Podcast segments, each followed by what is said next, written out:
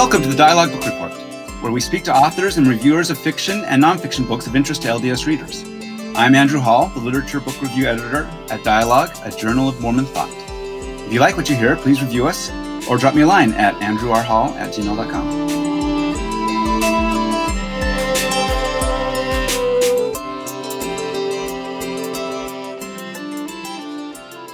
Today I'm joined by the author DJ Butler and Mattathias Westwood, who wrote a review of some of Dave's books in the fall 2020 issue of Dialogue.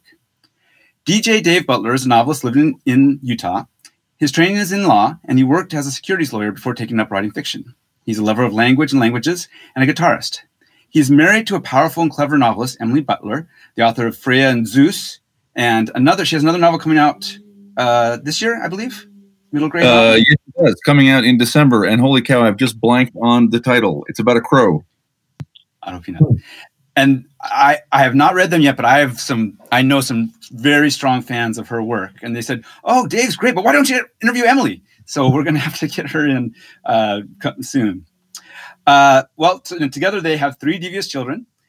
Uh, Dave writes adventure fiction for all ages. Among his many books are the middle grade adventure series, The Extraordinary Journeys of Clockwork Charlie, which starts with the kidnap plot, the alternative history steampunk novel, City of the Saints, about a steam powered kingdom of Deseret set in 1859, the Witchy War series, including the Witchy trilogy and a new Serpent Daughter trilogy, The Cunning Man, co written with Aaron Michael Ritchie, a historical fantasy novel set in 1930s Helper, Utah, and most recently a science fiction adventure novel, In the Palace of Shadow and Joy.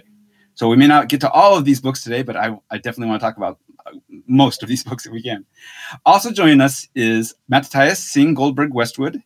Uh, Mattathias was born in the shadow of the Wasatch Mountains and grew up near where the Olentangy meets the Scioto River. I believe that's Ohio. Is that right, mm-hmm. Mattathias? Yeah. Okay. The land now called Ohio.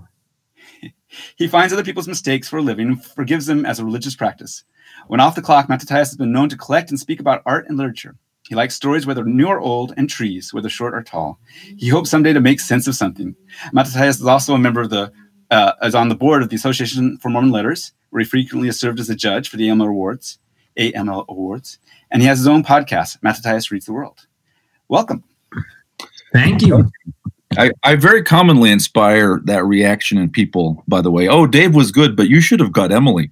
Uh, she and I both blurbed Steven Peck's novel Gilda Trillim. We both we sent blurbs. Hers appeared on the book, mine did not. No, no. Mm-hmm, mm-hmm. It was stabbed in a dark alley and never seen again. Uh-huh. well, Dave, tell us your background. Where, where did you grow up? Provo. Um, my dad uh, was getting his doctorate out uh, in Chicago, so my earliest memories are living in the, the you know brick tenements uh, south side of Chicago. Uh, lived there until I was five, and then in Ithaca, New York, for four years. But then at the age of nine, moved to Utah. So, uh, so I've lived something. I'd have to do the math, but something like half my life here now. I moved back to Provo about six or so years ago. So is your family long, deep in the Mormon tradition, or how how far back does that go? Yeah, that's a good question. Um, but you know how genealogy is, right? Like your mm-hmm. level, you you you, bifurcate. Uh, so I have uh, different kinds of strands. Uh, the the oldest strand with the church is actually the Butler name. So uh, there, if you meet someone in uh, on the Wasatch Front whose name is Butler, a question you can ask them is, "Are you a Butlerville Butler?"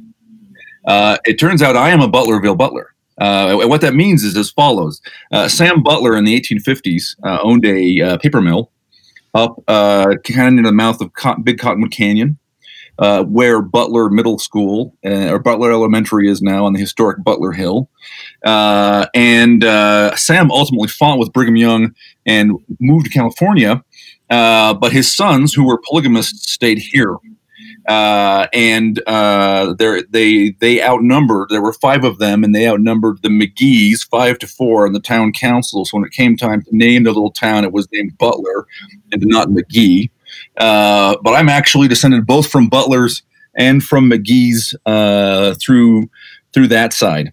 Uh, and then th- that's and then mostly uh, mostly though it's sort of 20th century arrivals from uh, Serbia or East Germany um, or Scandinavia. Mm-hmm. All right. Well, so how did you get the writing bug? Oh man, I always thought I was going to be a writer. It's the other stuff that was uh, a, a compromise with the world. Uh, so uh, when I was uh, eight, so my dad, uh, he's a professor of economics, recently retired, and and he, starting when I was a kid, I mean, it's, it's, I guess as far as I can remember, when he would go to, to conferences, he'd come back with a, a gift for everybody. And when I was eight, the gift he brought back for me was the 25th, 25th anniversary Silver Jubilee edition of The Lord of the Rings and The Hobbit with the Darrell K. Sweet covers, all bound paperback into into a box. Um, and I was I was being homeschooled at the time, and so I just didn't leave my bed for a week, uh, and I read them all the way through. And I almost lit the house on fire. I fell asleep with a with a, the bed lamp on, and the hinge of the lamp softened in the night and the head of the lamp came down on my pillow. So I woke up and there was a hole burned all the way through the pillowcase to the pillow uh, by the lamp. Um, so, and I, I wanted to be um, not just a writer, but an epic fantasy writer from from that moment on. And I was I was pretty convinced I was going to do that. Uh, and then uh, basically right up until uh, I was in college, and then I decided I wanted to get married and specifically to Emily. And she didn't really want to be poor, and that seemed like it was reasonable to to not force that on her. So I didn't know what to do, and uh, made a very common punt and went to law school instead. So, uh, but then as soon as I could, in 2010, got back to uh, seriously trying to spend 11 years being a full time lawyer, being a lawyer full time, and then uh, 2010 got back to seriously trying to do what I always had wanted to do. And was City of the Saints? Was that your was that your first published novel, or what, what was first? Yeah, that's my first. Yes, novel. That's my first published novel. Okay. Um, I wrote that while I had my first agent. Uh, kind of thinking, man, this guy's probably not going to be able to take this book in any case. This is sort of a weird audience. Uh, and then he dumped me anyway, so I just went ahead and self-published the book um, in what 2012, I think.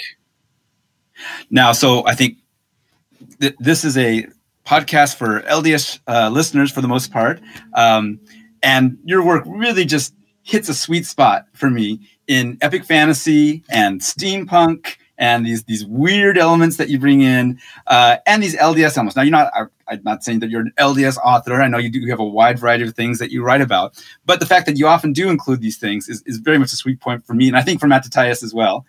Um, so, the, your first published novel was about was a steampunk novel about uh, you know historical yeah. Utah, State of Deseret. Yeah. Why did you want to do that? And, and tell us a little bit about that novel.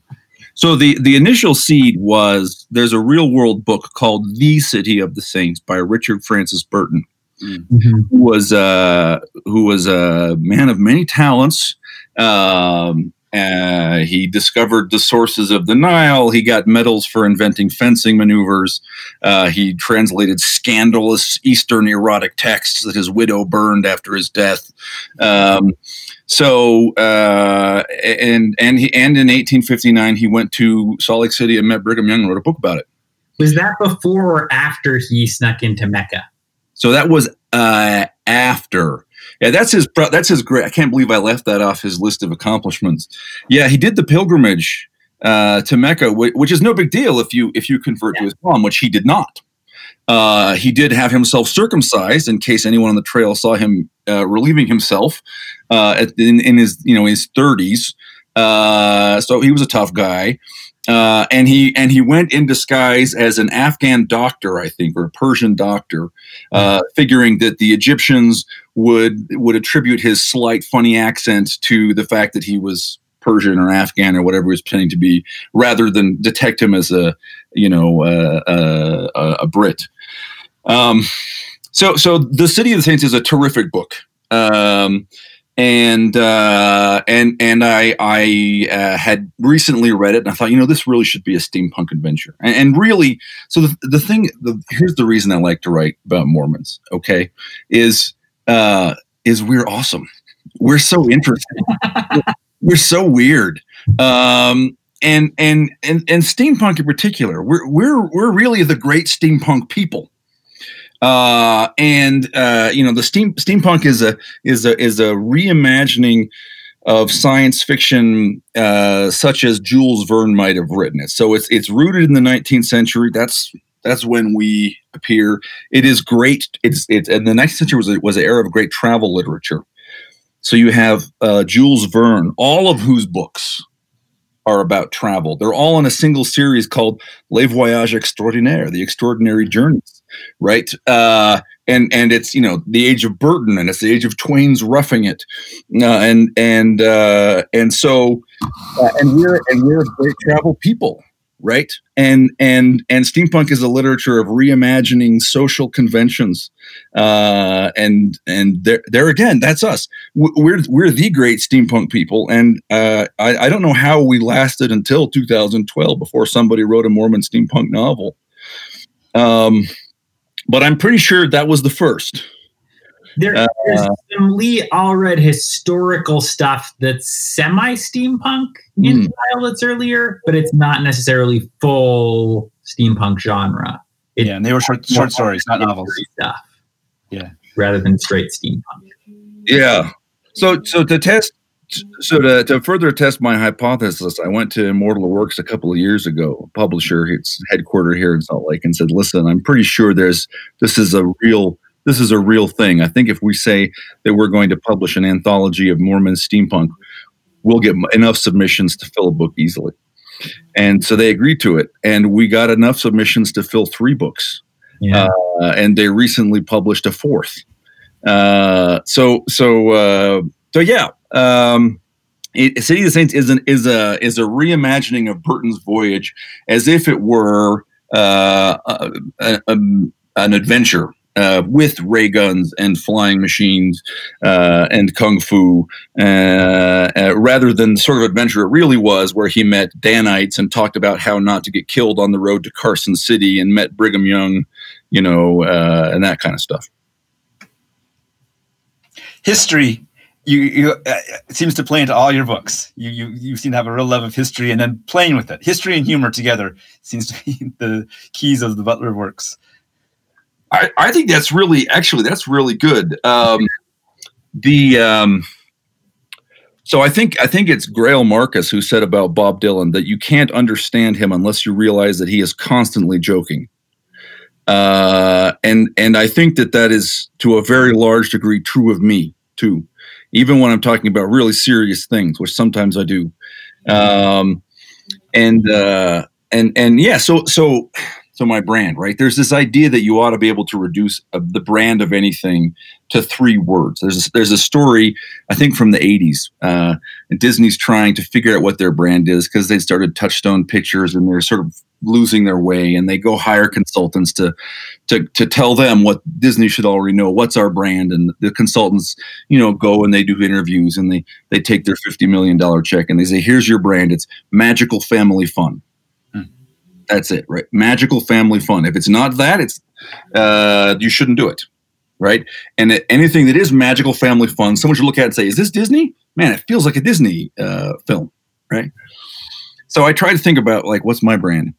And there's not a really good word for for the thing that you just hit on because what I like to write is things that are really close to the the bones of Earth, right?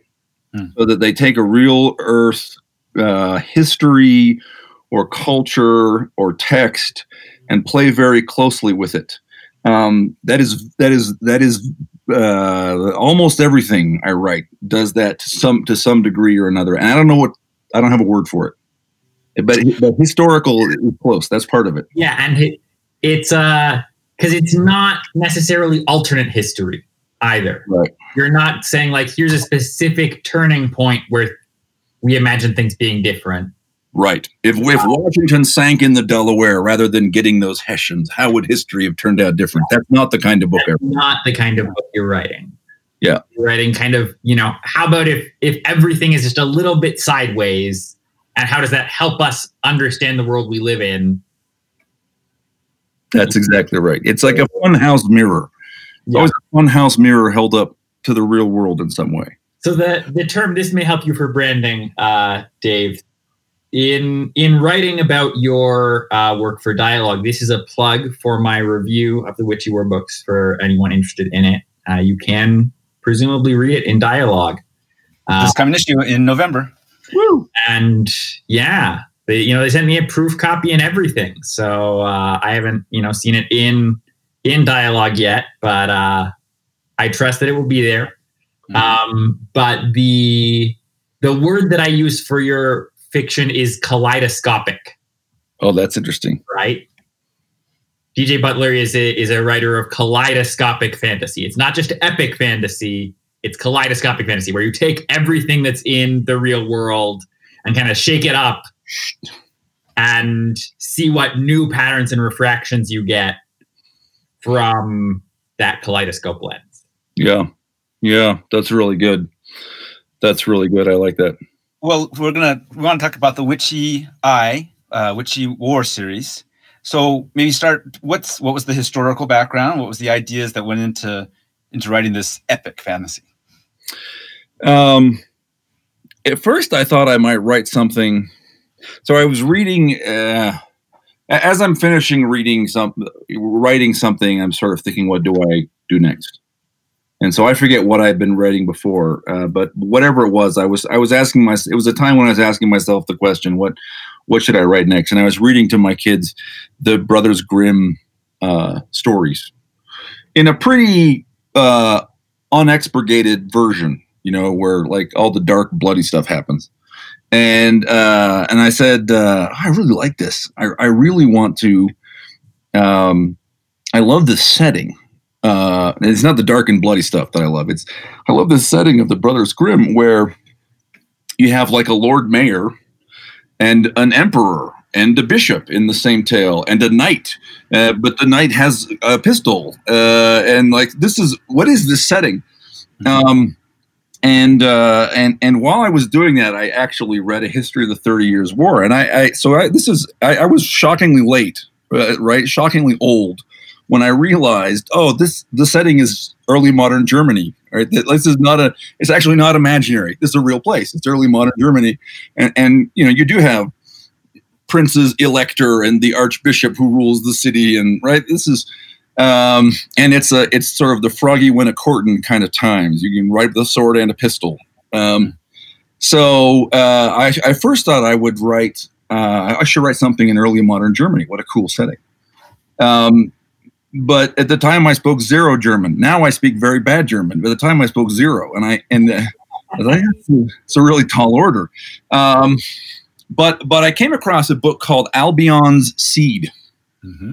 by David Hackett Fischer, which is a which is a work of American uh, history or historical anthropology. Um, and the basic uh, uh idea is this: we talk about the the sort of core or initial European immigration to North America being being English, and then the English came.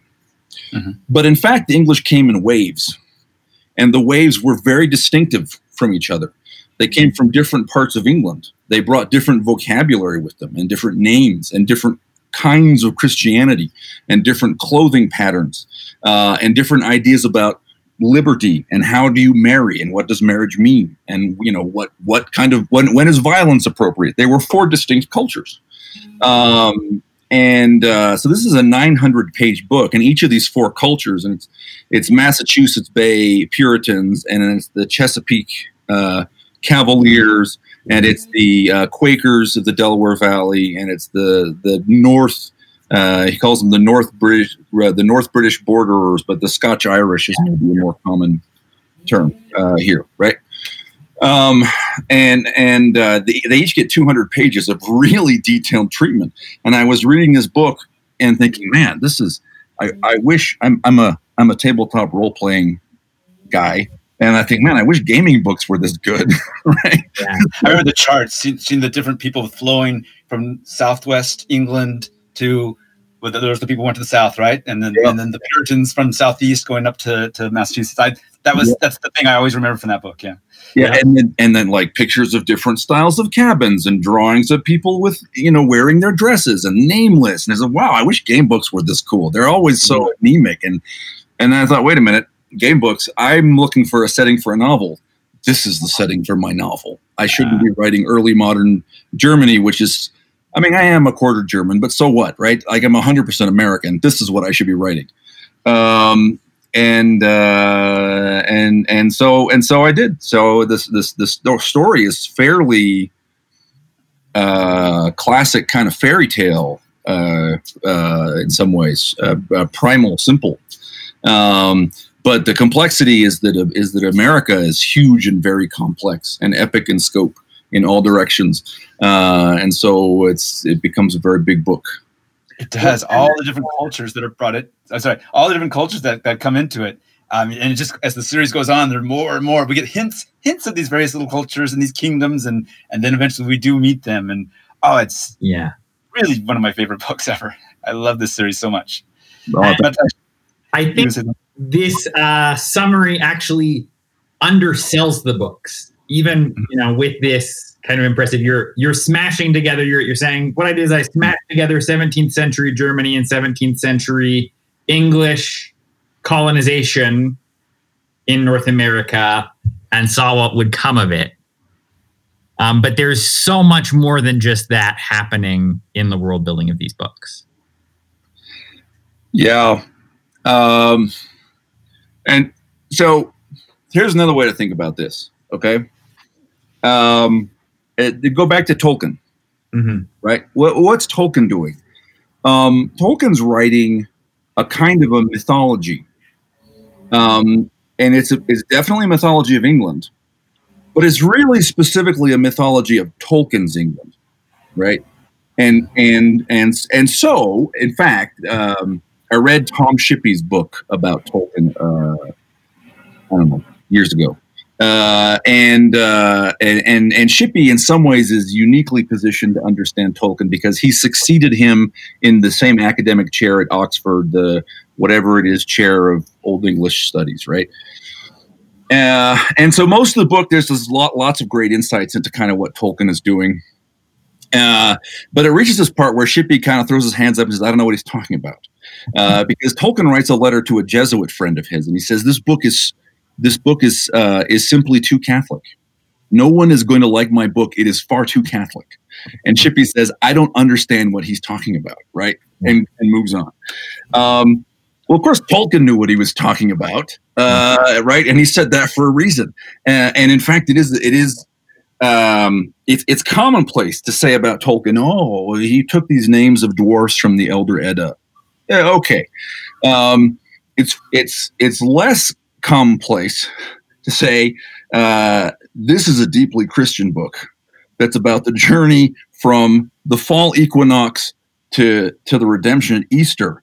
Uh, that Frodo wakes up in the houses of the healing in Gondor, and he's talking to Gandalf, and Gandalf says, uh, "The men of Gondor will forever after remember March the twenty fifth, for this was the day Sauron fell." Um, uh, no comment, right? But but March 25th in the in the Catholic medieval liturgical calendar was thought to be the day of the crucifixion, which is to say, for Tolkien, right, the day that uh, the day that uh, Frodo cannot resolve the sins of the world by himself, right? Having come to the cross, cannot do it by himself, uh, and so Gollum takes the sin of the world and is destroyed upon this cosmic mountain of creation and destruction, thus resolving the sin of the world, right, is the same day that Christ is crucified on on, on Calvary. Well, and March the 25th is the Annunciation, right? It's the day that Mary accepts the message of Gabriel. So it's both, right? Oh. that also for deeply Marian devoted Tolkien is very important. Right. So this gives us like a whole other layers of the of the of the Lord of the Rings, right? And and, and really deep, interesting ones. So what is the what is the other layers of Witchy War series? Yeah, well, so there are many. yeah. But I, I will say this that that that one of the larger conflicts going on is um, that there is a loss so there are there are kind of two species of humanity, and I don't use I don't use the word species and I don't use the word humanity either. I, I'm very careful not to use certain words. I search to make sure America and human and a few other words don't appear in the text. Mm. Um, but there are two kinds of humans, and uh, in a way, but yeah, two especially.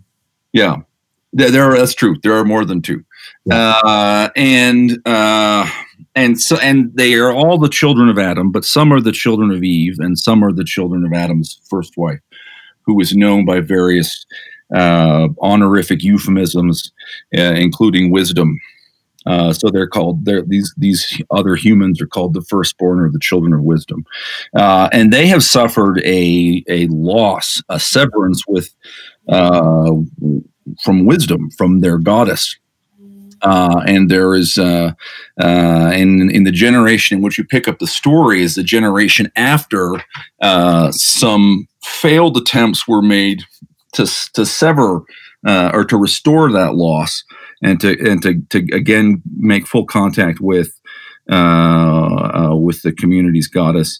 Uh, and it turns out that that that that is a that, that, that a, full restoration is an essential part uh, of. Um, of the protagonist's survival, really, in book three, and of the, the continued survival of the community. So, um, there's there's a there are theological themes that are very Mormon, but they're not just Mormon. This is the point. They're Dave Mormon. Uh, they're they're they're issues that I think a lot about, uh, and and uh, and that, that trouble me uh, or interest me. And uh, yeah, I one of the other ways I've described these books to people is they're um, they're a cosmological crisis series masquerading as a political crisis series. Right? So the books have this whole plot that surrounds the political uh, conflict in your version of North America, which the main political unit in this world is the Empire of the New World east of the Mississippi. Um, it's east of the Mississippi because the Mississippi Valley is ruled by a separate uh, king uh, known as the Heron King, who may or may not be a fairy tale. Um, and so that you know that's kind of the the western border, but but but I'll you know a lot of the plot line of the books centers around okay who's who's going to end up being emperor of the new world um but ultimately the theological and cosmological conflict is is i think more significant to the books than the political conflict. Although they're you know it's working on both levels and very interesting on both levels. Um but ultimately to to get the answer to the political crisis they need to sort of solve these multi-generational theological questions about okay who even are we and what are we doing here and who is in charge in the heavens not just who's in charge politically in this empire. Yes, so yeah. And and what is an appropriate vision of eternal life? yep. Uh, yeah, Yep, yep. Because uh, yeah, when it comes to living forever, there are some very different approaches uh, in these books, including the necromantic uh, undead option to living forever. Well, that's right. There's a there's a so there are um so I do have some very lowbrow pop culture jokes. There are there are Elvis and uh, Incredible Hulk and uh, and uh, Dukes of Hazzard jokes, um, but there are also some fairly sort of subtle points in here, uh, including I make an, an an Egyptological argument, which n- no journal of Egyptology is ever going to publish me. But I thought, you know, I'll put it in a novel, and maybe someone someday will look at it and go, "Hey, that might be right." Um, so so so in in so we're talking about hieroglyphic here okay in in, in classical egyptian there are two words for forever Hmm. Uh, jet and nechech are how we we vocalize those. We're just making up the vowels. We don't know for sure what the vowels were, right? But so you say jet ernechech, and it means it used to be translated as forever and ever, but but but now uh, tends to get translated uh, differently because because we now think those are two different ideas forever. One is um, jet is enduringly. Jet is things that never change. They are the same forever. Uh, and neheh is things that that change, but they always come back. Mm. So it's enduringly and and and repeatingly uh, is is a is a, a more con- a, a more kind of conventional modern translation. Um, so so the the Egyptological argument I made in basically a one throwaway paragraph in this epic fantasy novel, book three of a series, is that that's astral imagery. That's that, that's imagery from the northern hemisphere. Egypt is Egypt is a north hemisphere country, not by much, but it is somewhat. Which mm-hmm. means in the Egyptian night sky, there is a peer, a portion of the sky that is always the same. Just like for us, if we go outside, you will see the Big Dipper every single night. It is always there. And there is a portion of the sky that comes and goes and comes back again and, and will keep coming back again forever. So there's a part of the sky that's enduring and a part of the sky that's repeating. Now, there's a little bit of a discourse, a, a, an excursion, but A, to warn you what kinds of books I write, uh, and B, to say that has actually to do with the different visions of immortality. Yeah, it is. Yeah. It is principally about. Or here's another way I've, I've described that. Um, I th- uh, what is fantasy literature? I think fantasy literature at its heart, properly, is the what if literature of the human spirit. I think uh, I think fantasy literature, if it, if it isn't talking about things that are that are archetypal, that are that are Jungian, that are that are that are spiritual, um, it's not really fantasy. It's just an adventure story with elves. Yeah. Yeah. And that uh that gets some of the things that are happening with the world of these books and with the worlds of as many of your books as I've read so far. And I've not read all of your books. Um but I think is certainly true in the, you know, this world setting you have in the Cunning Man, for example. Um that the the spiritual aspects of reality are sort of central to what you're trying to explore. Um, but then all of these other things, there's sort of nothing in your books that is uh, coincidental or you know unnecessary. Um, so kind of the one of the fairly common approaches to fantasy world building currently is you have like a like a game dynamic and you have a pretty tight like rule set for your magic system that's uh you know that's what will decide a lot of the plot and character stuff is you know how does the magic system work and how will characters find out about it and use it and kind of do combat with each other um, and then everything else is window dressing right the clothes that people wear the languages, the religions, the cultures is just like we need some some background to this uh, RPG, right? To this role playing game. Yep. Um, and like yeah, well, even like the characters, right? They're like emotional stuff, and that stuff is is really in a decent amount of current epic fantasy, kind of secondary, like you said. It's adventure story with elves or adventure story with vampires or adventure story with whatever random monsters and uh, period genre elements we decided to put in the background.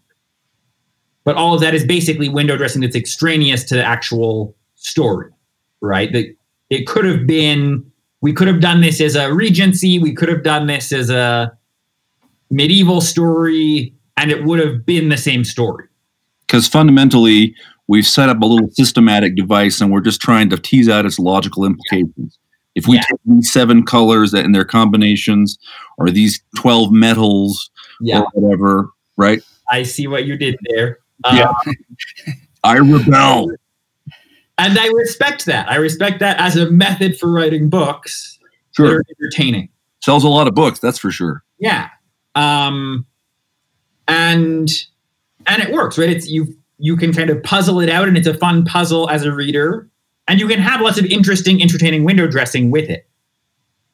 But in your books, the clothes that people wear, right? The music that they sing, the folk tales that they tell, the alcohol that they drink, right?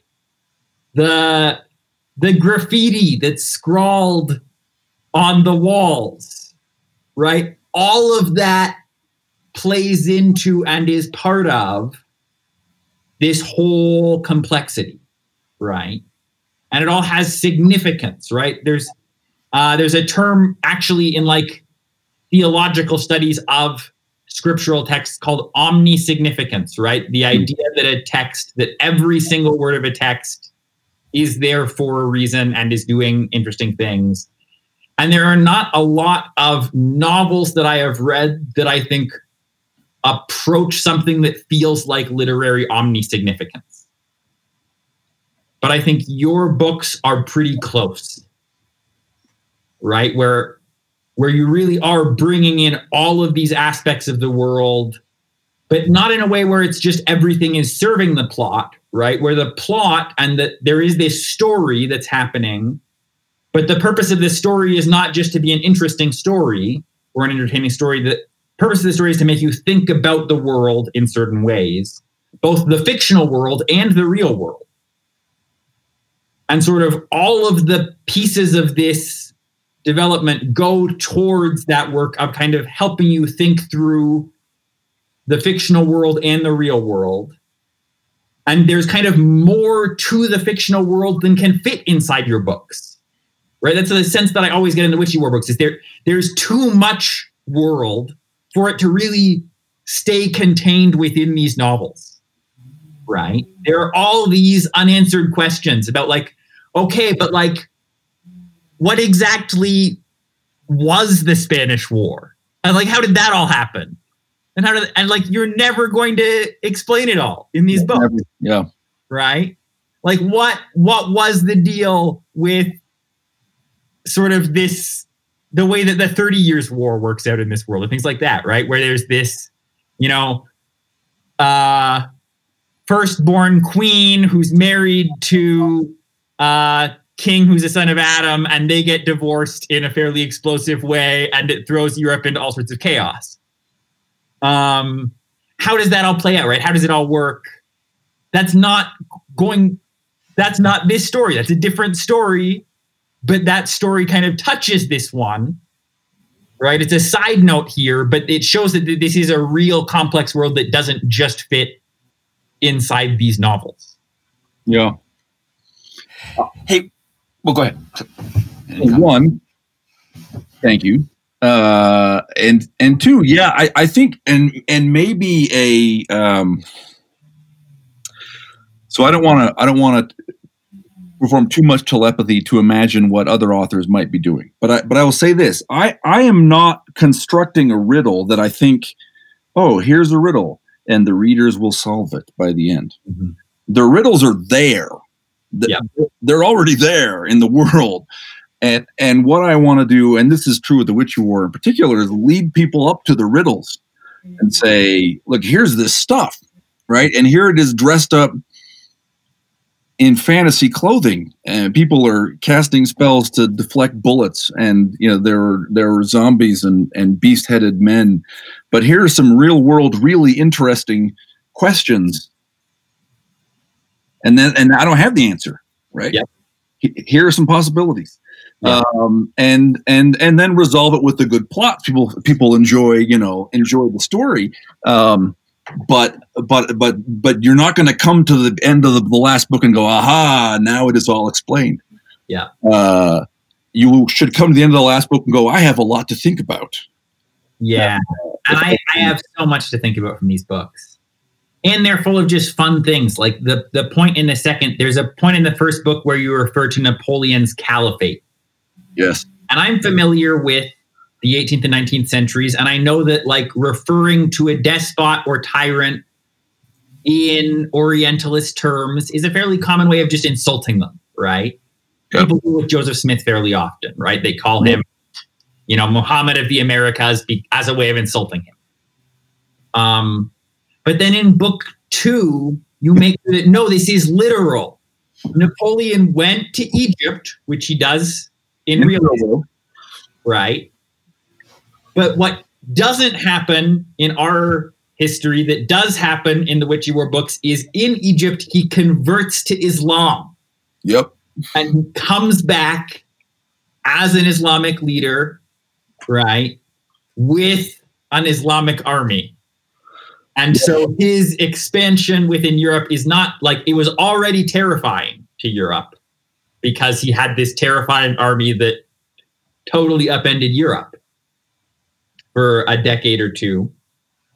But in your world, it's a terrifying army that's upending Europe as part of a new holy war Yep.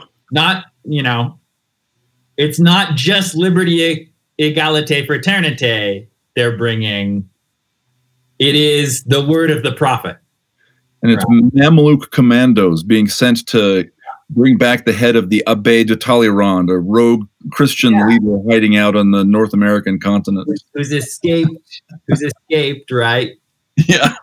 um, on Napoleon side. yeah Okay, how about before we go too far out of limb? Yeah.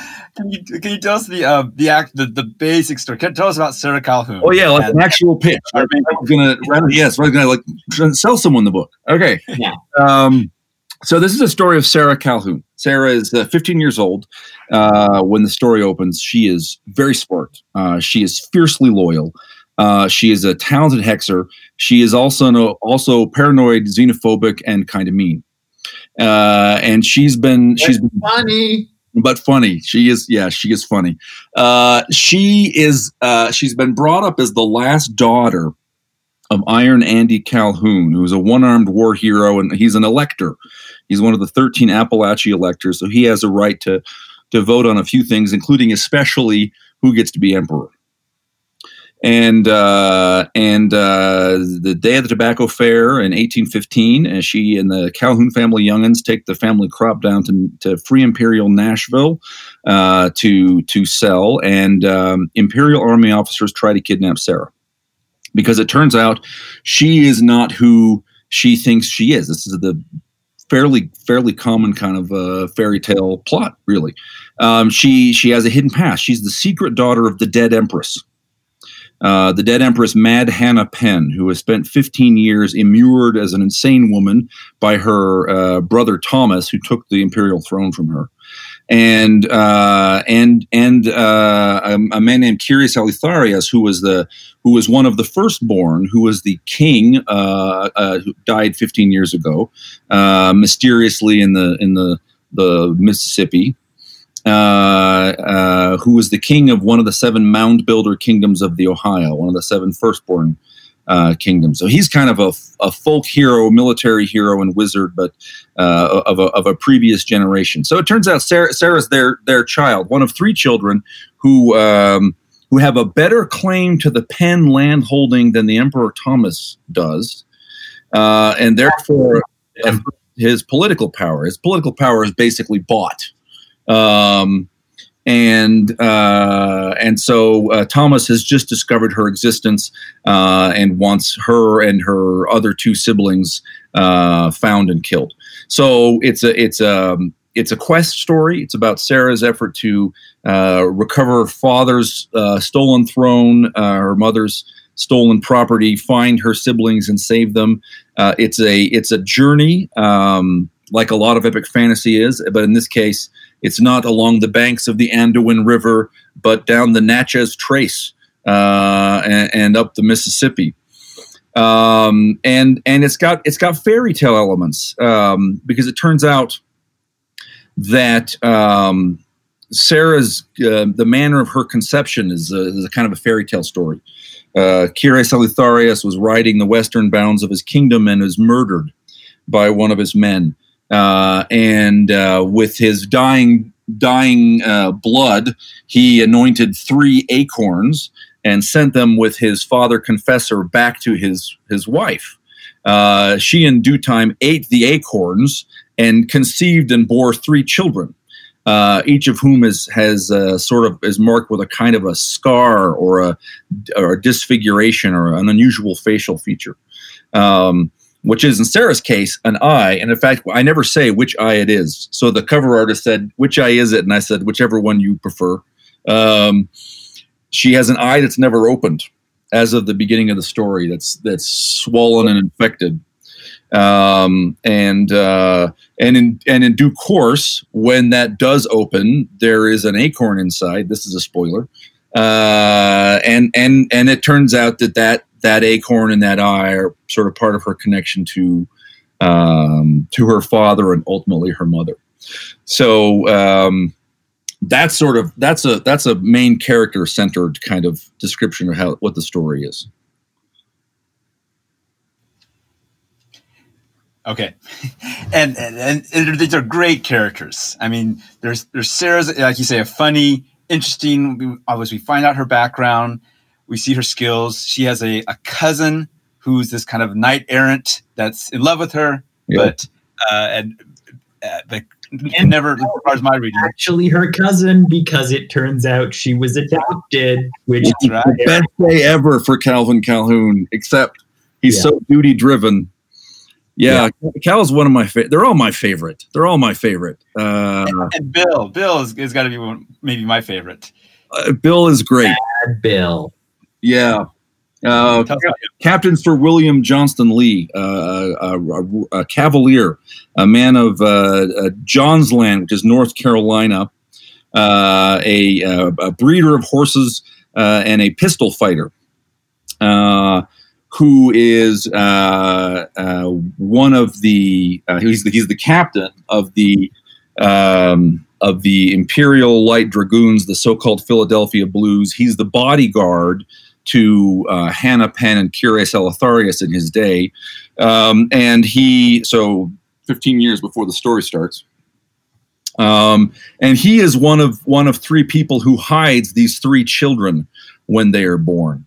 Uh, and in in consequence of which he he he ends up fighting a duel uh, with one of the uh, with the, the, the heir, the older son of the Earl of Johnsland, and killing him, uh, and then basically going into exile. So he he is a knight, but he's a fallen knight who's making a living uh, in squalid New Orleans as a thug uh, and as an assassin, uh, and so we we meet him first basically committing a murder, um, uh, fight, fighting a duel that he's paid to fight, um, and uh, and going to prison for it. And uh, and so when when Sarah appears uh, raising raising her banner, uh, it is to it is to Bill uh, new life, right? Yeah. It's a, a, return of the old world.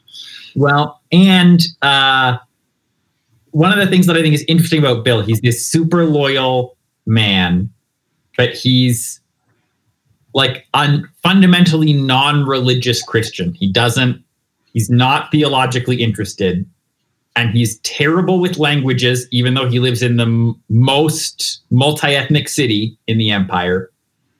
And he's terrible with money even though he's like trying to make a living on his own. He's a he's a former aristocrat who is in exile from his lands and has no idea how to make a living. Yeah. And so he's just been like barely keeping his head above water for 15 years. Yep. Because he has no clue how to get by and hasn't figured it like he hasn't really figured it out in 15 years. Yep. So, yeah and he's and his his it's the weaknesses of a character that really make them interesting right and i and and, and he, he has there's one other piece to bill and, and mattathias has a really very excellent diagnosis the the other thing and he actually sets this out he, he talks about kind of different kinds of of warriors you know a mercenary versus a soldier and, and and when he's when he's talking to Jacob Hop crossing New Orleans at night after he gets off the prison hulks, yeah. um, Bill himself does not see clearly the difference between being loyal to a master and being loyal to a cause or a principle. Uh-huh. That's sort of where his that's his his other sort of big blind spot that's uh, that risks getting him into trouble. He is very good at having a banner and fighting for it and basically nobly decently doing it. Um, but the ability to transcend a banner and fight for the right reason may or may not be something Bill is able to do. Yeah. Yeah. Let me ask. Let me take another subject here. Um, so, dialogue Mormon podcast. Now, you've had some novels that are that are specifically about uh, with Mormon settings. This one does not have a Mormon setting at all. But what do you think comes in? And I have both a question for both of you. What do you think are the Mormon elements of this of this series? Would you be alright with me taking a stab at that first, Dave? Do it, yeah. So, so I just want to say this is if you are at all interested in Mormon history or theology, and you are going to bother with one epic fantasy series, if epic fantasy is not your bag, if epic fantasy is your bag, dig into this because it's a fantastic epic fantasy series. But if epic fantasy is not your bag, but you're willing to try because you think Mormon theology and fantasy is interesting, read these books. Because like they're they're set in 1815 so even if they were set in our timeline right there's no there hasn't been a first vision yet right? There it, you're not far enough right? Um but these books are absolutely and profoundly mormon and we get a sense of this pretty early in book one um, and i think listeners familiar with lds theology and history will understand why this is kind of a watershed moment. So early in book one, Calvin Calhoun, right? So they, have been at the tobacco fair, as uh, Dave said. They heckle uh, New England minister there, which is a great moment and truly something that I feel like would have been up Joseph Smith's alley. Um, properly heckling uh, minister who's kind of a stick in the mud um, with biblical passages that he hasn't, you know, are somewhat insulting to him. And then they come home, and Cal gets told by his grandfather, Iron Andy, that he's going to need to set out on a great journey. And that the answer to the next question he's going to be asked is yes. And he says, All right, I'm ready for it. And what proceeds to happen, we don't see it because this isn't something you should show fully in a novel but it's very clear that Cal is inducted as a Mason. And he is very, very confused by the ritual he has just gone through. But he is determined to try and be the best Mason he can be. Right. And that's kind of our starting point into the Mormon elements of this world. It gets significantly more Mormon from that point. There are characters named Sharam, there's a character named Gazelem, there are seeing stones and divining rods and new scriptures that are outside of the biblical canon that people argue about and you know mound builder people who kind of split into two warring nations uh, for a variety of reasons there's lots of very mormon stuff in these books um, but that moment kind of clues you up to realizing just what kind of Mormon books these are going to be. Yeah, that's really good. Uh, there's a there's a, a, character who shows up in book two named Luman Walters, who's a magician who's who's who's he's, he's fundamentally good hearted, uh-huh. but he's, he's we couldn't make a living in an ordinary way, and his father wouldn't have him uh, about the farm dousing for treasure and water and whatever. Uh, he does he does douse for gold or for treasure, for hidden hidden treasure at one point. Um, and and so he becomes this kind of thief of esoteric traditions. He's a guy on a quest to get all the initiations he can be, because they give him power. Um, Knowledge is power, and and that's absolutely one of the sort of themes is is that is that knowledge and in particular esoteric knowledge um, uh, our, our power. There's a so is he based on a real character? He is. He's a historical figure. There's a Luman Walter in Palmyra. Yep. Joseph Smith runs across early. Who some people think may have been connected with Joseph in Joseph's early activities when he was doing things that look like a village magician when he is is yeah. doing treasure digging, money digging kind of activities. And there are reports that other people go to Luman when they're trying to steal the gold plates from Joseph and ask him for help yeah. in figuring out where the plates are hidden. right, and stuff like that. So there are disagreements. Some people think he joins the church and gets baptized. Some people think he didn't. Yep. Um, Brigham Young kind of at one point says, yeah, he got baptized, but then he was a weird magician and swore a lot and went off and did his own thing somewhere else. Yep. So, uh, so yeah, so yeah, there there are lots of uh, uh, lots of elements. Let me just kind of reconnect with something I said earlier. You know, one of the big ongoing themes is is the theme of sort of the loss of knowledge and the restoration of it. And so you have um, you have uh, um, knowledge about about uh, about ordinances, about rituals that are rituals not just of initiation and information, but are rituals of gaining power by accessing uh, the the realm of the gods, um, which have been hidden in tarot decks. Uh, for for example, uh, Benjamin Franklin. by Benjamin So awesome. Anyway, Yeah. so the lightning bishop uh so yeah, um and and um so uh, without without like belaboring too much sort of comparisons with our day right that there's uh cahokia has disconnected from its goddess which crippled it the the rebellion that disconnected it is one that looks a lot like what scholars sometimes call the deuteronomists mhm. who who are reconstruction. We don't right. They're they're, they're a, a hypothetical uh, movement eh, late in the history of the kingdom of Judah. Um, but uh, but in the story, there are people who, uh, as unification between the the firstborn who have been there longer and the uh, Europeans, uh, humans, the, the children of Eve who have arrived more recently, as unification's becoming more imminent, some of them are s- sort of embarrassed about, you know, we have this, we have this goddess uh, who manifests as a, as a serpent, as an as a tree, and this is, um, you know, we we should look more like them, uh, and as a kind of a fundamentalist Christian movement that uh, that breaks the connection with with the goddess, and so one of the kind of questions. Um, and again, I don't think this is a question that I'm sure I have the answer to. But one of the questions that that Sarah faces is, um, well, a she has to decide who do I believe? Do do I think that this this goddess really was a bloodthirsty demon who was subdued by my ancestors, or is or is this goddess an ancient um, and powerful and true divinity? Which is a source of life and power to me and my people if I can restore the connection. That's sort of question number one. And then question two is how do I restore the connection?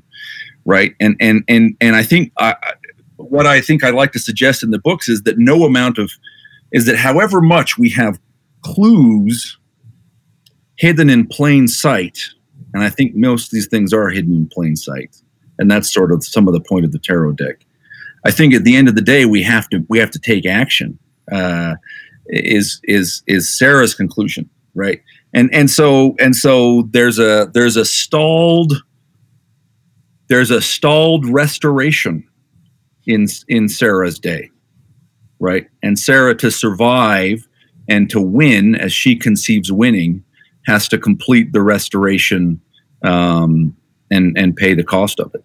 yeah. So she, there's she's very much a Joseph Smith figure in that regard. Um, and the yeah, yeah. Well, I, I want to go on to so I want to go on to the Cunning Man.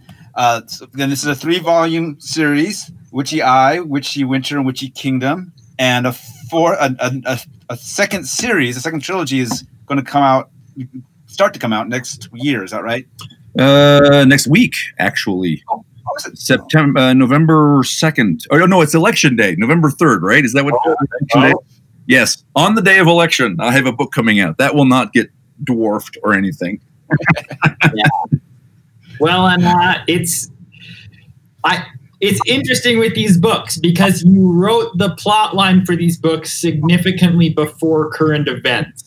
And yet, But book three does include an impeach- impeachment crisis, yep, and there, there are all sorts. You know, there there are refugees.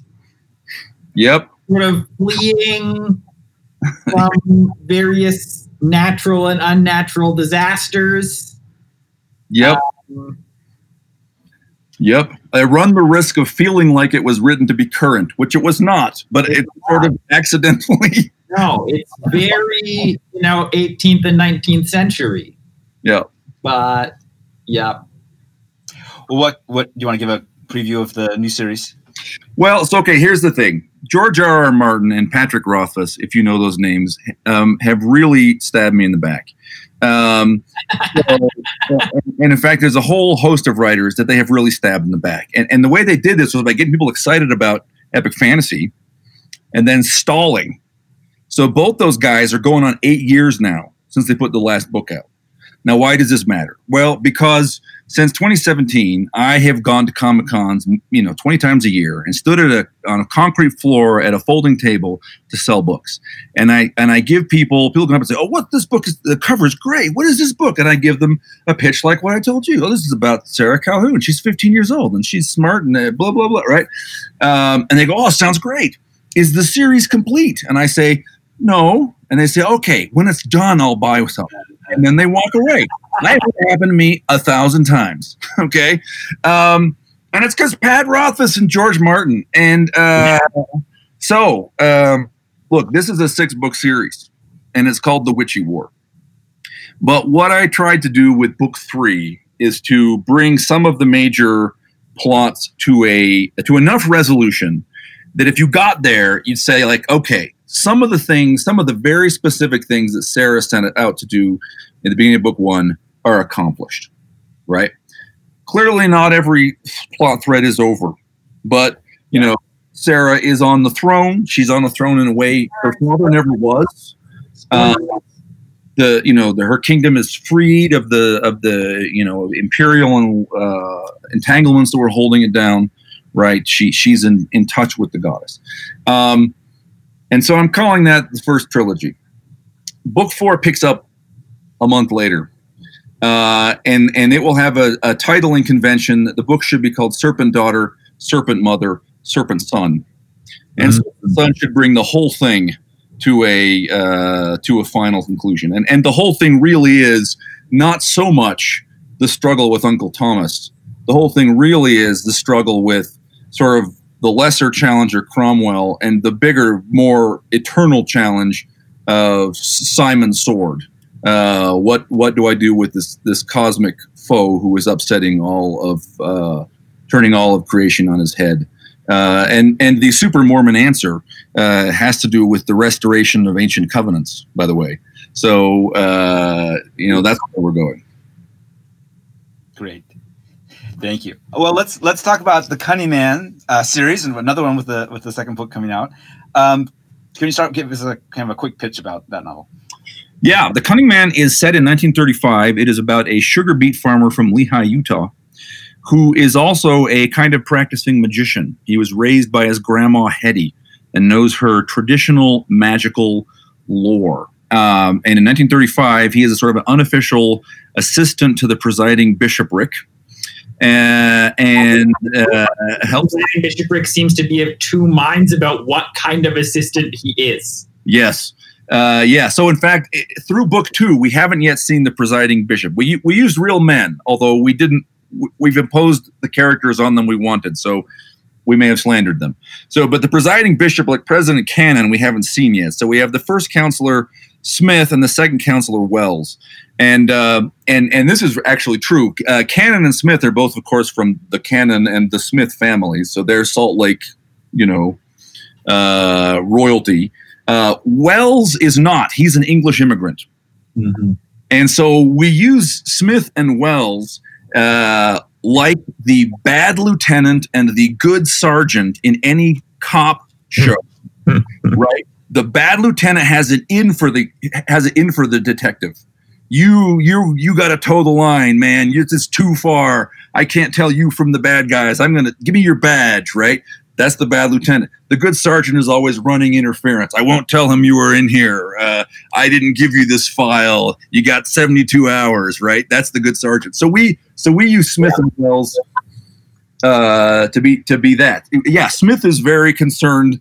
Uh, hey, you know, people say you're a wizard. Uh, and Hiram says, "This is the opening scene is an interview between Hiram and the first and second counselors of the presiding bishopric, and he's getting his his chops busted uh, by by President Smith. He says, you know, hey, we, uh, you know, uh, a sister told us that you you found a thief um, uh, using uh, using divination, using uh, the clay balls with the names of the suspect in a pan of water and it dissolved, and uh, and and and and uh, you shouldn't be doing that. He says, "Well, I, I found the thief, you know, and, and, I got him to repent, right? Doesn't yeah? Isn't that the, isn't that the right? So Hiram is Hiram is walking this sort of thin line." He doesn't like the word magic, doesn't want to call what he does magic. He just knows some traditional lore. He knows how things work and he wants to help the widows and the poor. He is the he is the epistle of James guy. Okay, this is religion pure and undefiled. Widows and the fatherless. Um, uh, and Wells supports him, but Smith really, really doesn't. Well, he, uh, he supports him as you know, go and give money to the poor. Yeah, and you cut it out with anything that people might mistake for magic because we're done with that. Right. That was the 19th century. We're in the 20th century. Keep your timeline straight. Right.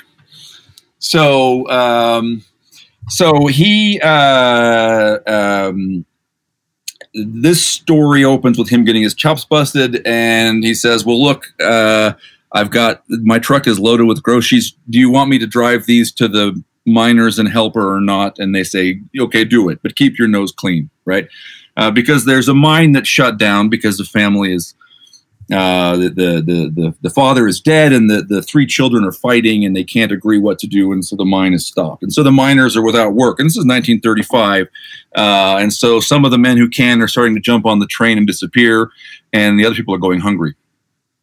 And uh, so Hiram and his adopted Navajo son uh, Michael uh, go down to Helper, Utah uh, to deliver groceries and quickly realize there is something more than an ordinary family squabble going on. Uh, and it ends up being a, a, a battle between uh, Hiram and a creature, demon, fallen angel monster in the bottom of this mine that is causing all the trouble. Yeah. Which, you know, is a is very Mormon. Yeah. Of course, it's a demon that's at the bottom of a mine.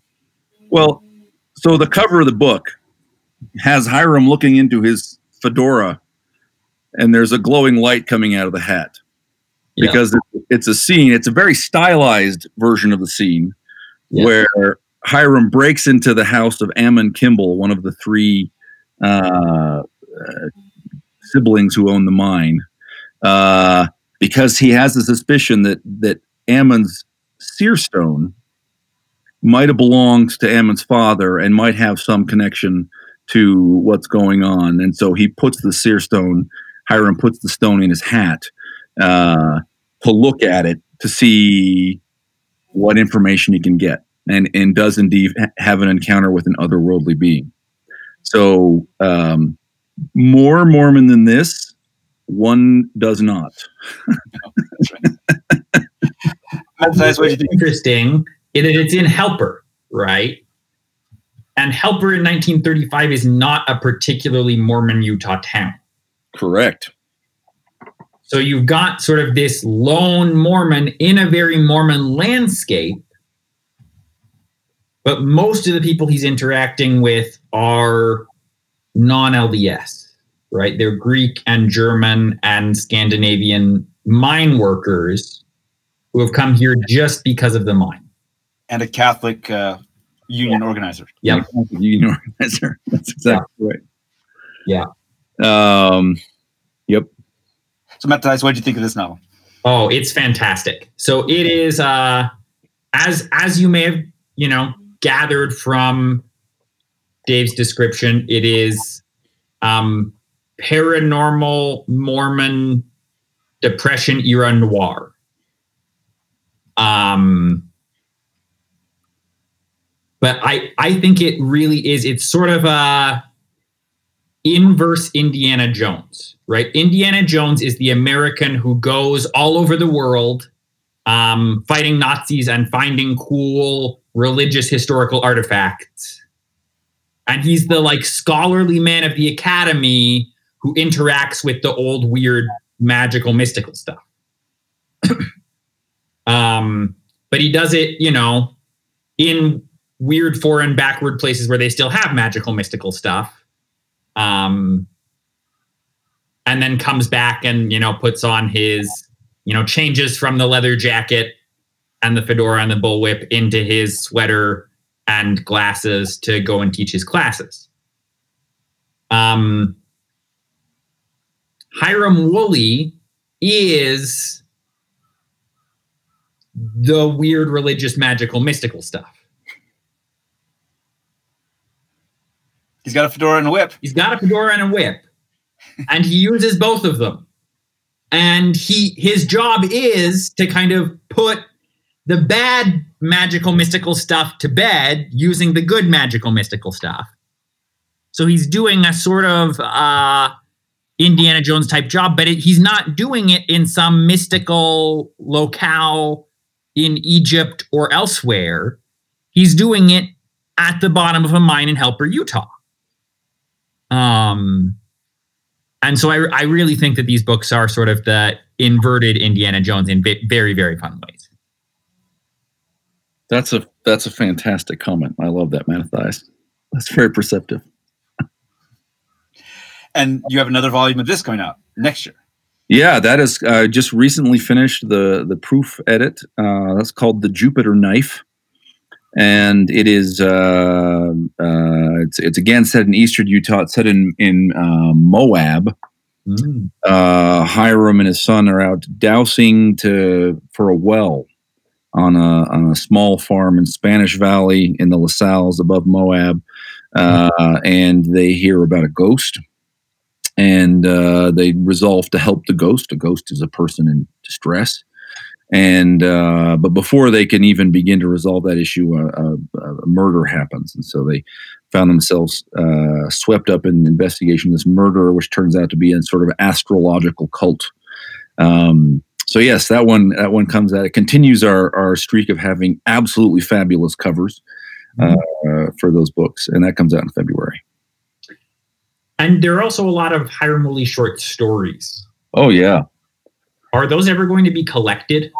Uh, so I'm going to put out a collection of my stories that I in like next year, probably late spring is my guess. So a bunch of the work is already done. There's mm-hmm. basically a cover. It's mostly edited. I probably should write a new story or two. Uh, is mostly what remains to be done, and that should collect every Hiram Woolley story that has come out to date. And I think there are. Well, that's not true. Uh, Aaron's written one, and Aaron's Aaron's writing another one to go on the Baen website in February, and it won't collect those. But the six or so stories that I wrote should all be in that collection. Mm-hmm. Mountain Meadows. There's a, there's a Mountain Meadows short story. Yeah. There's a one about Chief Wakara from yep. the Wakara War, Walker Wars. Yep. Yeah. I mean, all the great weird things in Utah Mormon history. That's what I love to write about. There's, there's, I've, I've got a the, the next one. I think I've got to write a story about Balagard Castle. There's a in in some of the 19th century journals. There are references to a place with different names, Balagard or or Belagarth or Belagard Castle, which is this, this place somewhere up on the slopes of Mount Nebo, which must be accessible from the backside because they said you had to go through some marshy territory to get there, and the front side's all pretty dry. Um, and and it was hard enough to find. You had to have a guide, but it was a it was a spot from which you were supposed to be able to see all the way down to the point of the mountain into Salt Lake Valley. Uh, and so it was used for people who had been involved in Mountain Meadows, people who were polygamists uh, when the feds were cracking down on polygamists as a lookout place because you could see when anyone was coming down from Salt Lake hours before they could get to you. So you could you could you could see them coming and signal, hey, you know, get off to Ephraim or Cedar City or wherever your hideout is. Um, but it had ruins again, allegedly. Uh, and uh, apparently, the local Shoshone said those ruins are not ours. Uh, we have no idea whose ruins these are. So I have to I have to write a story about Balagard Castle. I think next. I don't know what the story is going to be yet. Hmm.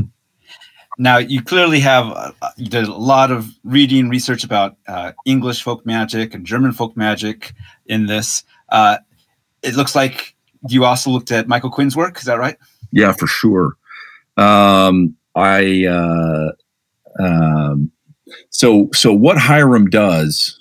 So to a significant extent, um, uh, yeah, Indiana Jones is actually part of the inspiration. Um, in fact, the, the initial discussions for the stories, we imagined something more pulpy.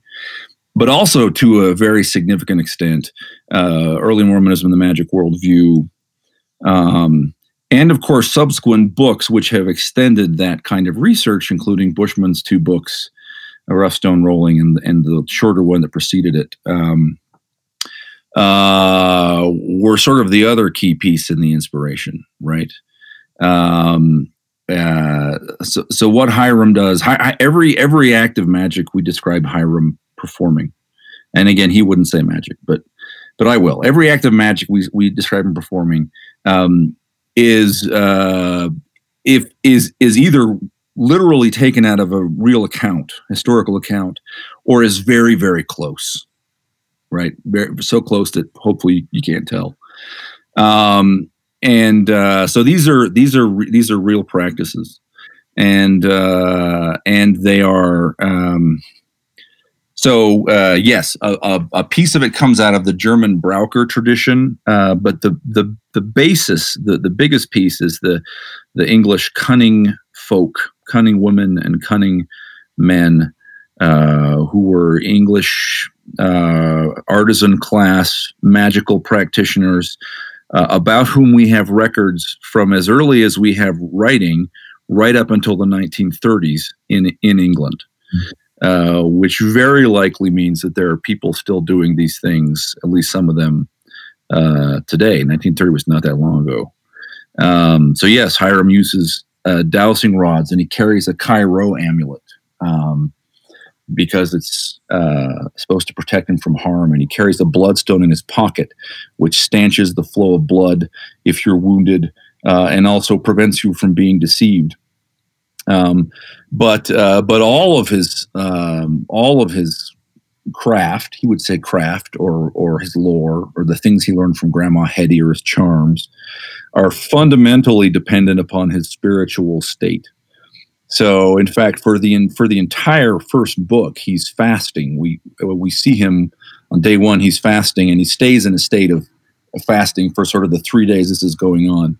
Which, when he drinks like twelve bottles of Coca Cola, really messes him up. Um, late, late, late, late in the book, um, uh, because that's because his mat because there's no line between his his craft and his spiritual commitments they're the same yeah when him. when he does something that he later decides was wrong when he he he, he I don't know if he ever lies but he but he like say he breaks into someone's house and then he loses his ability for for a time yeah. so he can kind of repent of that. He's got to be right with God for his for his craft work. In book two there's an extended portion of the book where he's distracted by a woman and he's merely distracted. He doesn't do anything right? Mm. uh, but it, but it's enough to really put him off and he realizes you know things are not working for me. And this is at a time when he's trying when his son is sort of still not fully believing but sort of trying to take up the mantle himself. And so they have sort of two not quite functional magicians uh, uh, until they can solve this distraction. It's a great great book. I, I, I love it so much. So i highly recommend it to everybody. Matt, matt is there anything else you want to add about anything about uh, dave's work? Uh, no i think we've we've said a lot of worthwhile things. They're they're amazing books. Go go read them. Matthias, you uh, you have a podcast, right? Can you tell us about that? I do have my own podcast, so that's uh, you know, it's it's nothing fancy. It's just something uh, I started doing it a few months ago as sort of a quarantine hobby in these strange times we're in. Um, and actually, the the basic story on the podcast is uh, I was actually so you know I, I read a lot, I write a little bit, um, but I was in a car accident just over a year ago that um, left me. I I got a pretty serious concussion, and then after I'd recovered from the concussion, I had a few things just a little bit different, and one of them is a migraine condition that set off um, if I spend any significant amount of time reading. Mm-hmm. So my brain basically the like visual processing of uh, turning letters into words and sentences um, in order to read became complicated, which obviously makes writing much harder. Yeah. Um, now I've managed at this point to get some writing done using voice dictation software. So now I just dictate, um, and then I work with uh, some friends who will, you know, copy edit for me and kind of read things back to me to make sure I got them right. Um, but I started doing the podcast as a way of sort of getting out creative stuff that I uh, would previously have written down or gotten down in some other way. But now it's very easy for me to just, you know, speak it. Um, and so it was just sort of, uh, you know, I will podcast about things when I have an idea, but shortly after I started doing it, I uh, had a short story that I wrote a while back that became a finalist in this year's Mormon Lit Blitz. Ooh, congratulations. And I decided, thank you, thank you. Um, I decided that it would be fun to do a series of podcast interviews with other Mormon Lit Blitz finalists. So for the past few months, I've been going through and, and doing interviews, and it's been it's been a lot of fun to interview because so the, the Mormon Lit Blitz is is very nice because there are a lot of people who uh, compete in the Mormon Lit Blitz who are very very talented writers. Um, but the stuff they write is this very weird Mormon fiction, often short form, and there's not really much of a market for that right? Like there it's not mainstream stuff. This is niche niche writing. And so there are writers who are very good have very creative stuff but like it's not going to get mainstream attention. And so they're very willing to just be on the podcast of some random guy like me. Um and so it's been very fun to do those interviews um, with some really in my opinion absolutely world class writers um, but about their Mormon fiction. And so, yeah, we'll see how it goes from here. I don't exactly have a plan for the future of the podcast, but I've got a couple more Lit Blitz interviews to do and then a couple other episodes. I may be starting a series on sort of some speculative thoughts on the Book of Mormon, where I take kind of like a um, a specific approach to you know what what's kind of going on in the Book of Mormon. What are some possibilities about what's going on, sort of beneath the surface? Um, stuff that makes sense to the Nephites and Lamanites who are writing this stuff down, but doesn't necessarily make sense to us because we're in a different cultural context. But trying to sort of piece together the cultural context um, in sort of like a Hugh Nibley type way or something like that by taking outside uh, sources um, and saying how can we sort of imagine this cultural context from other potentially parallel sources. Great. So that might be fantastic. Something you also, you also have a, a piece of fiction uh, being exhibited in the Lee Library coming up. Yeah, well, that's uh, that's a kind of complicated story, um, and yeah, I can't take full credit for that piece, but I have a piece um, that I am.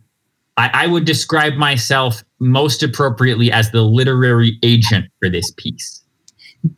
Um, it is a piece that is an excerpt from. I, I did do some adaptations to make it qualify because it was a fiction. It was a requirement for fiction, and it's it's excerpts from the pandemic diary of Jonah bar Amittai, who you may be familiar with if you've read the Old Testament, right? He's the protagonist in the book of Jonah. He's a little bit touchy about the book of Jonah because, as you'll note, the book of Jonah is the one prophetic book in the Old Testament that is a third person narrative. Mm. So his submission was was heavily redacted and edited before its inclusion in the Old Testament.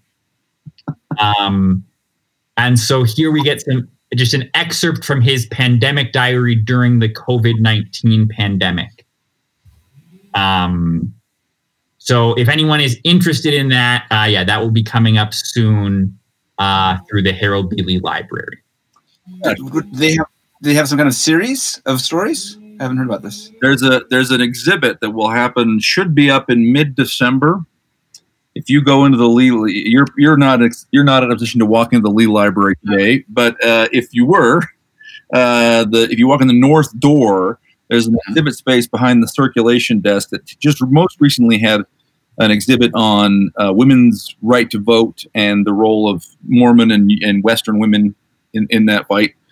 Um, that space will have a uh, some 26 or 27 uh, literary pieces, including uh, Mattathias as the agent for Jonah Bar Amitai, uh, landed a uh, it's it's mixed media. It Yeah. is it is uh, uh, it's an Instagram feed of the prophet Jonah during the pandemic. Yeah. So, and yeah, uh, so I handled the, you know, editing to make it, uh, you know, we, we had to move it from real events to based on real events in order to qualify it for inclusion in a fiction contest.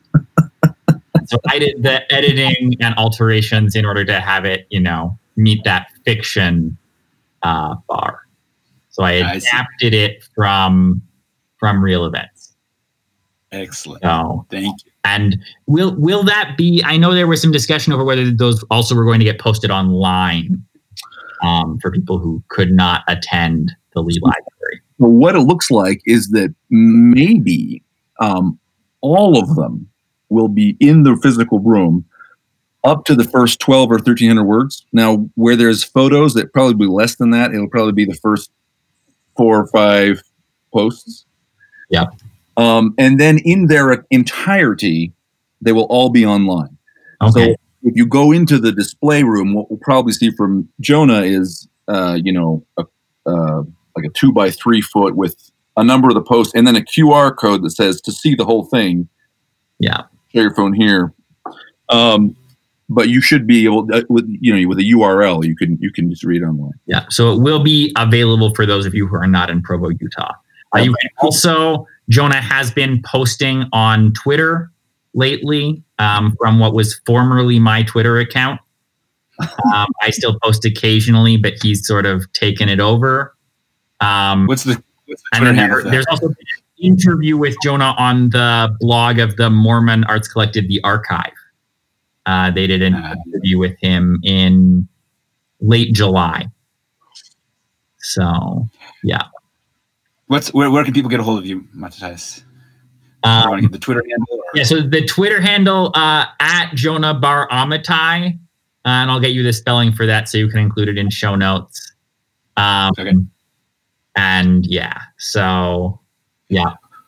Who was the evil genius behind this uh, this uh, Harold B. Lee Library exhibit? It's the guys at the library, actually. So yeah. Um, so you may know uh, Trevor Alvord Yeah. and, and Christopher McAfee. Mm. Um, and uh, th- they have very different roles, um, but uh, they're they're all connected with a sort of uh, archiving Mormon literature now. Mhm. So uh, if you're a Utah Mormon writer and you sell books at, for example, our Comic Con Fan X, you know them because they show up with a little red wagon and they buy all the Mormon written books to go in this archive. Um, so they had, um, I think I can say this. I think this is not me talking out of school. They had planned to do like a like a now like an October symposium on Mormonism and science fiction. So they had budget, but obviously that was not going to happen. You know, by about May or something, they realized there was going to be no symposium, but they still had budget. So they so they reached out to me and said, "Hey, help us figure out how to do this." Um, how do we go out and get like 30 Mormons to write a short story or something like a short story to put in an exhibit? And so I, I have a very, I, am just a, I'm just a, a schmuck assistant, uh, uh, a mechanic, but, but those guys really did a very cool thing. Yeah. Yeah. And, and they've been very flexible with some of the kind of unique circumstances of uh, what I managed to negotiate for them. Dave, where can people uh, get a hold of you?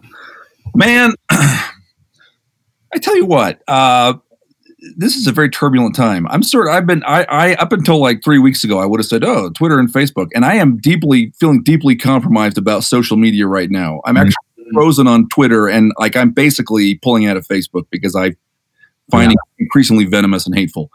So, yeah. um, for sure, my website is not going away. And if you go there, you can email me.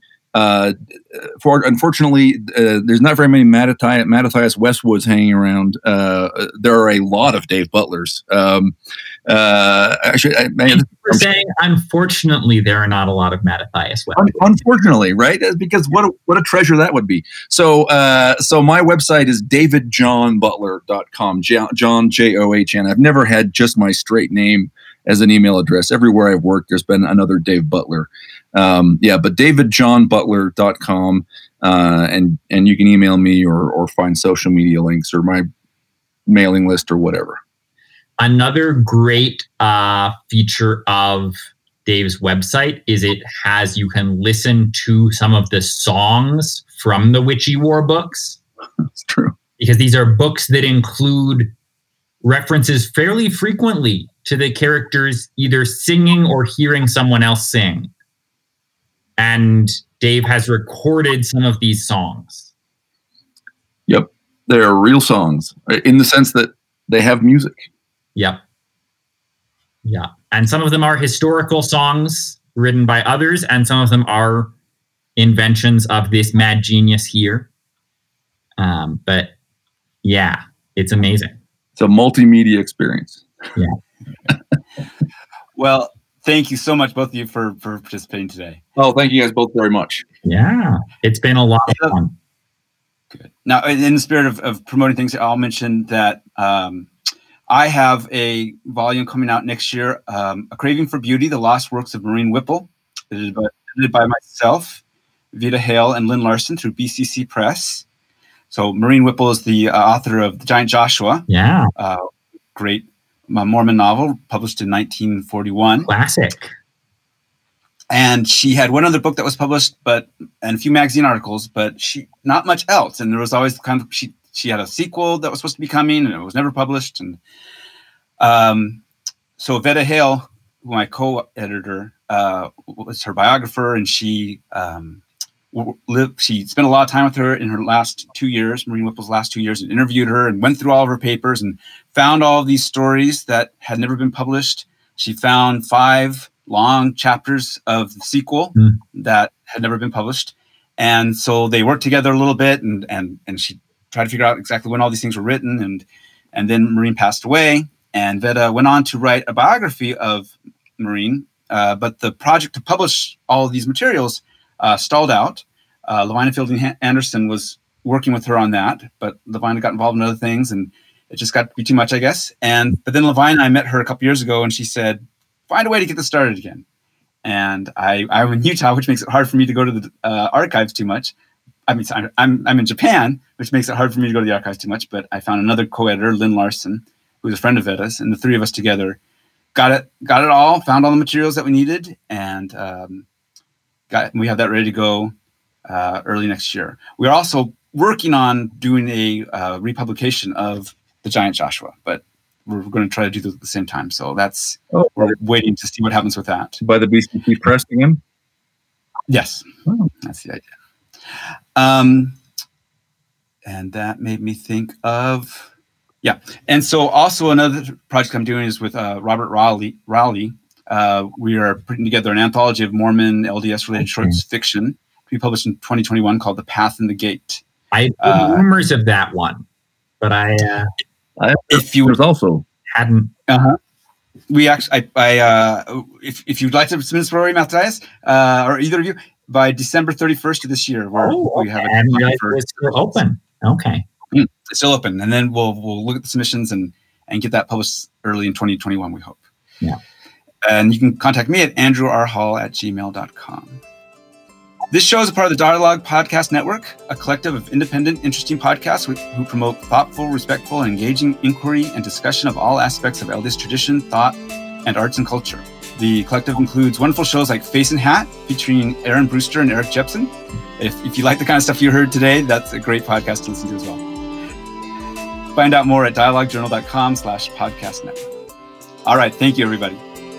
Hey, Andrew, thanks.